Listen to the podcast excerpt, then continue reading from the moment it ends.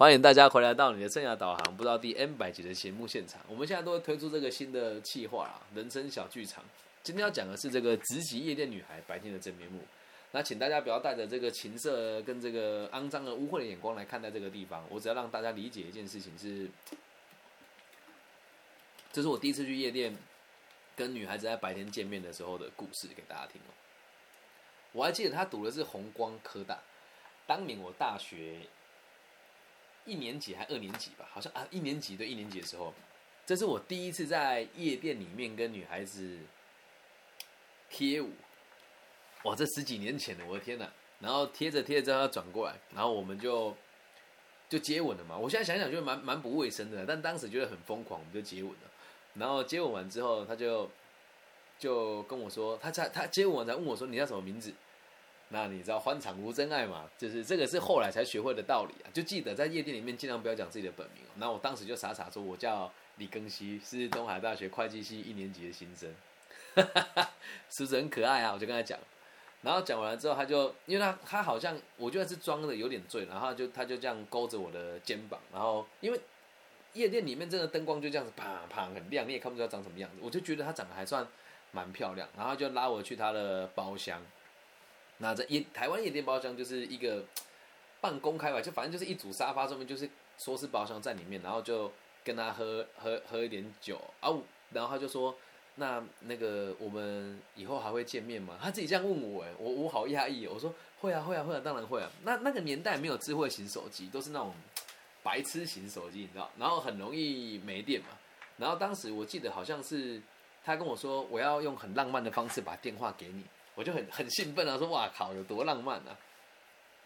他就拿他的那个叫眉笔吧还是什么，就写他的电话在我的手臂上面。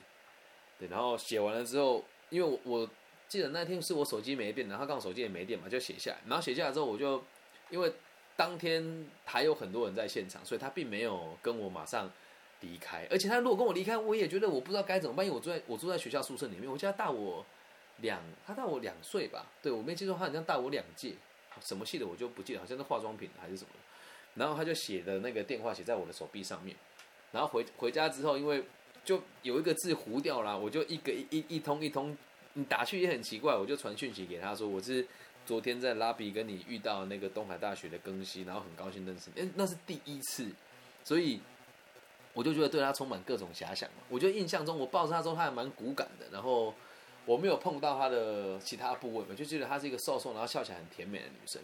然后我传了我记得是最后一个字不见了，所以我就把最后一个字从零到1、2、3、4、5、6、7、8、9全部都发过一封那个讯息，然后就有人回我了，他说：“哎，真的被你找到我。”然后他就说：“我是蚂蚁，很高兴认识你。”然后让我最讶异的事情是，他主动约我，他说：“那你这个明天早上，因为是就是后天的，也就是他跟我见面的。”隔一天的早上，他说：“那你明天早上有没有会去上课吗？”我说：“会啊。”他说：“那太棒，我跟你约在东海大学那个教堂门口。”然后你知道年轻男生都会炫耀嘛，说：“哎呦，张昨天在那个夜店把到一个马子超正的。”然后同学都：“哇，真的吗？好正啊！”然后大家就起哄嘛。这几个同学说：“靠，你很屌哎、欸，你第一次约店，然后就约女生啊！”我说：“你们干嘛？”我说：“我跟他垃圾哦。”然后大家就很开心这样。就炫耀了一波之后，然后当时要去跟他见面。那时候东海大学还算比较封闭那么一些，也有可能是我们科系的同学比较封闭。然后我就去看到他的时候，我无法想象我昨天跟这个人就是舌吻，对我真的无法想象他的五官。相当的像那个，你有没有看过101中狗的那个里面的巫婆，就是很瘦，然后眼睛大大的，然后颧骨很高，然后厚道很严重。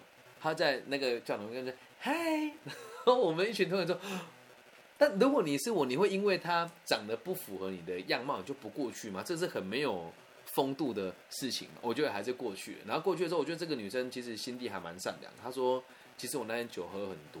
我本来以为他是很随便的人嘛，因为当天就是我们就拥抱完之后转过来我们就接吻了。我本来一直以为他是很随便的人，所以我也觉得他本来来我一直想要炫耀他，结果我没有想到他很真心诚意的来跟我讲说他很怕我会误会，可是这个状况你有多尴尬，你知道吗？你本来是想要跟大家炫耀说你昨天在夜店把到一个马子超酷的，结果他今天来之后他却是这个样子，而且重点是他穿的非常的不好看。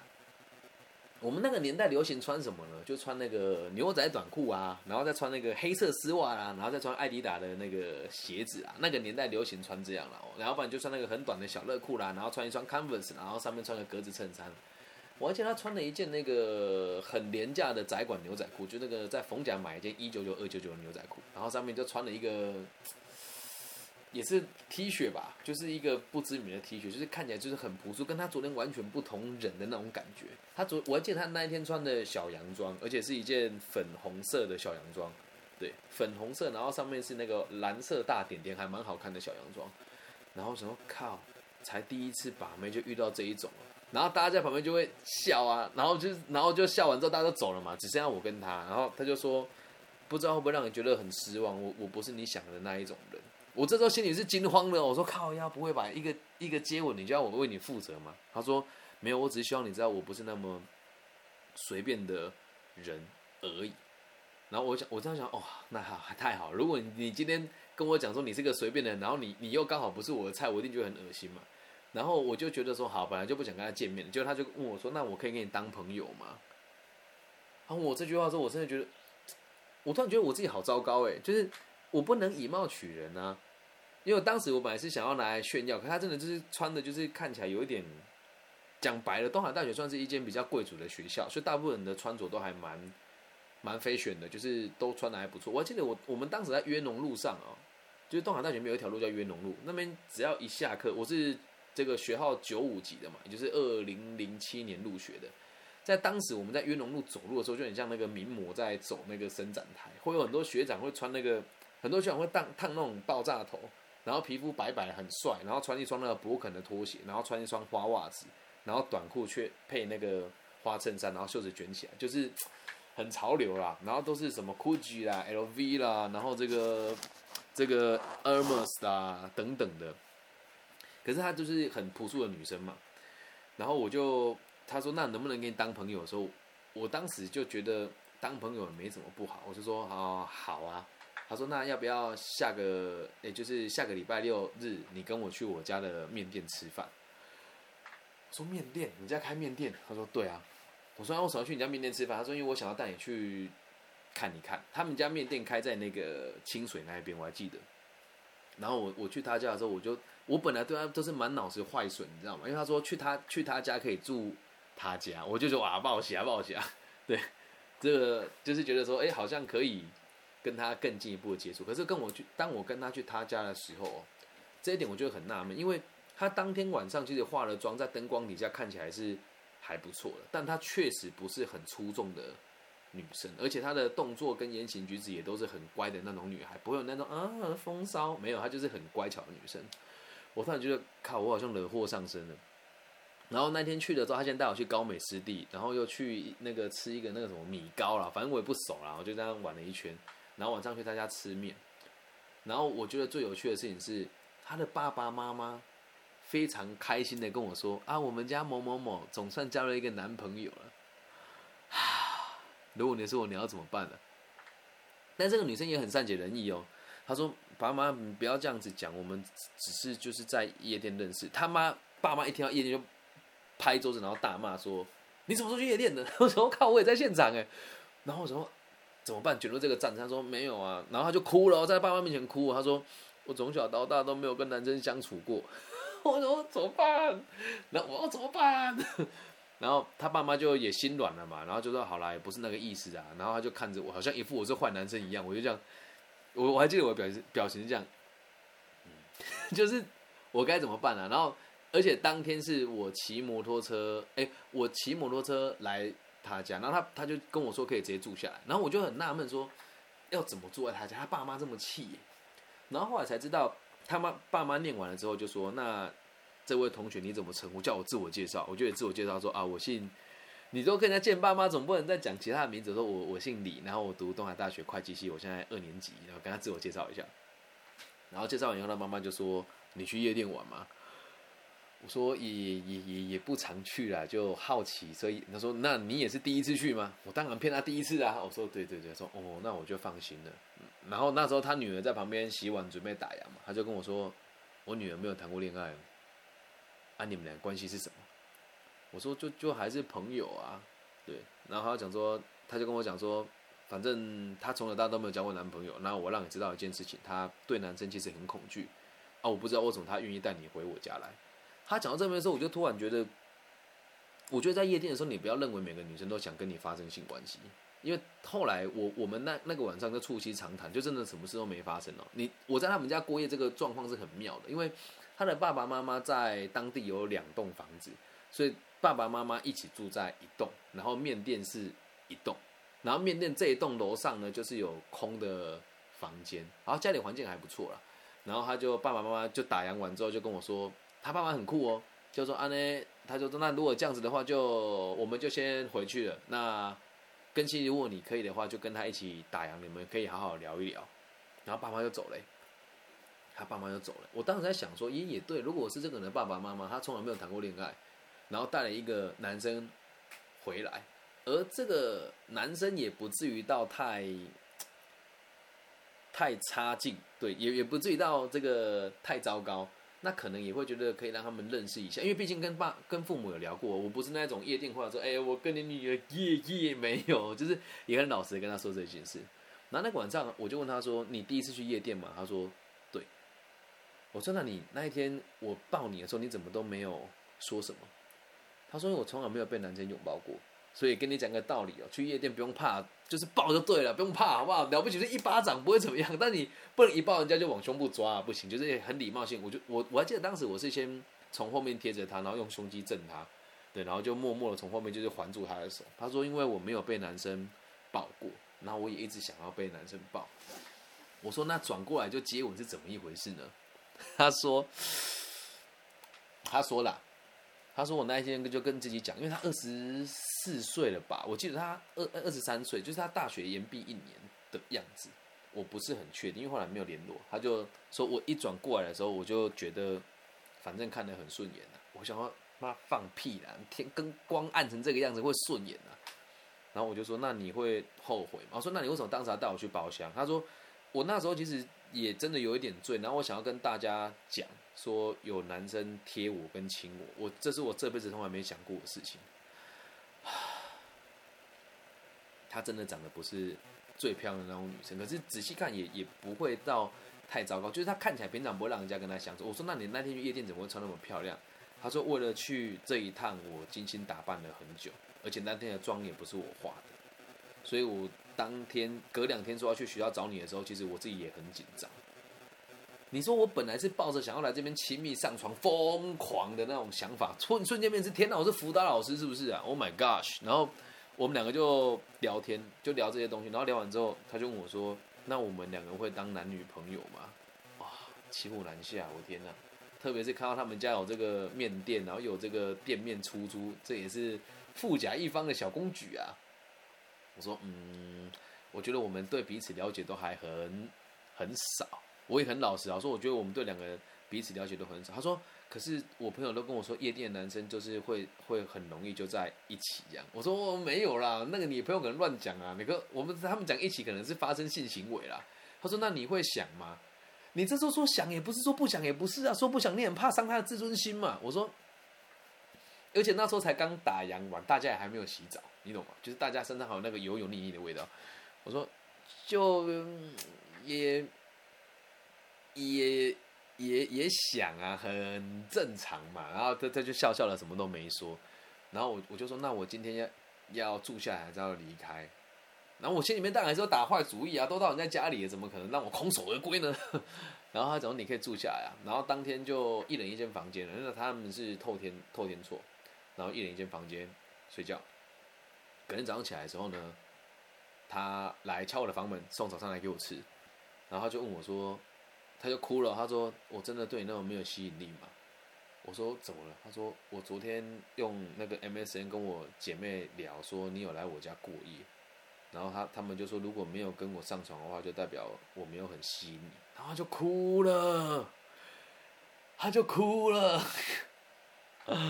如果你是我，你会怎么做呢？你有四个选项：一、安慰他；二、马上亲他；然后三、转身离开；四、告诉他事实，你不是我的菜。你会选哪一个？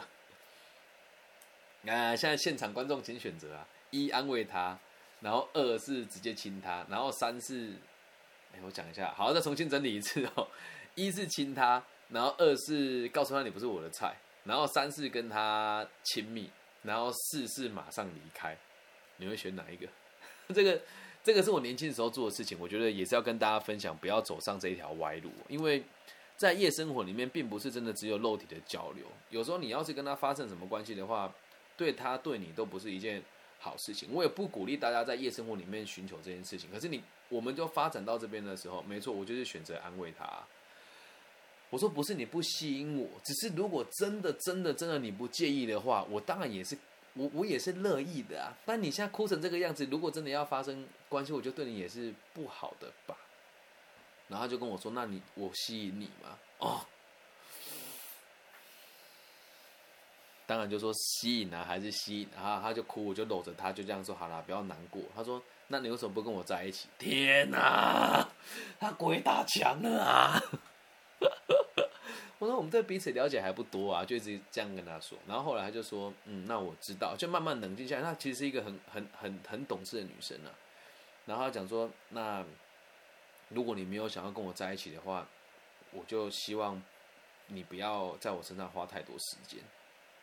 他讲这句话说，其实他是发自内心的，因为他这辈子没有被一个男生这样子疼爱过吧。虽然我知道我不喜欢他，可是像那一天我们去高美湿地的时候，我也是一样有带小毛巾。因为他有跟我说高美湿地，我带小毛巾的原因是他洗完脚之后可以擦一擦，然后我有带一件薄外套。他说：“其实我觉得你对我好贴心哦。”这时候我就坏男人本色跟他讲说：“其实我对每女生都是这样子的。”然后他就大概知道是怎么一回事。然后我还记得，就是当天我要离开的时候，他就跟我说：“那如果不能当男女朋友，还可以当朋友吗？”啊，我那时候其实就已经，当时我在我们系上的状况是劈腿被抓到，所以大家都已经很讨厌我。我就想说，反正也都跟他讲实话了嘛。我说当然可以当朋友啊，但是就是如果要在一起是比较困难。他说那你很花心吗？他直接这样问我。那你要想一件事哦，今天我不想伤害她了，而且我觉得她是个好女生，我也认为她以后娶老婆应该是一个很好的对象。我说我不知道怎么回答这个问题啦，但是确实我女生朋友还蛮多的。他说：“可是你看起来不像坏男生啊。”我说：“谁说花心就一定坏？”然后就笑了。他说：“那下次还可以来我家过夜吗？”我不敢回答他，因为我当时就知道他肯定会对我很投入，然后我不希望他接下来得到他，就是他接下来没有得到他想要，而且他爸爸妈妈的状况看起来会很希望，也很想要他。赶快谈恋爱，赶快结婚，赶快生小孩。但我当时的计划没有这样，所以我就跟他讲实话。故事讲完了，有点失望哦。但是我觉得这件事情，我会想要跟大家分享，原因是因为很多人对夜店都会有一种奇怪的遐想啦。但你要记得，如果在夜店里面，他会随意的跟你发生性的关系，或者是会任意的跟你谈恋爱，或者是给你一些亲密的动作，就代表他对其他人很有机会，也是这个样子的。然后，如果你想要去尝鲜看看的话呢，就记得动作只要不要太猥亵，然后不要这样一看到说“小姐你好正哦”，嘴巴言气冲出来。基本上和女孩子的互动，绅士一点机会也都很高，因为会到夜生活的这种场合的人，也都是对自己有某种程度上的需求，不管是性也好，或是被关注也好，不然他不会穿那么早在夜店里面跳啊，对吧？你就说你这种就是变态啊！女生穿的少就去搂人家，我们也没有舞池那么挤，推过来你就碰到我了，然后我的手刚好搂在你的肩膀上，你又不排斥我，当然就会拥抱你啊，这都没有什么啊。所以请大家不要把夜店看得什么很像很神话一样，在夜店里面，大部分人看来都会很特别，原因是因为那都不是我们一般生活的样子。你该关注的是这个人在灯关掉之后长的样子是什么，还有去那个地方绝对不要想要跟人家。就是尽量不要啦，发生这种亲密的性行为，因为跟陌生人发生关系，我认为风险是非常高的。那下一次呢，再跟大家分享这个仙人跳的经验。我有一次疑似被仙人跳，也是在夜店发生的啦哦。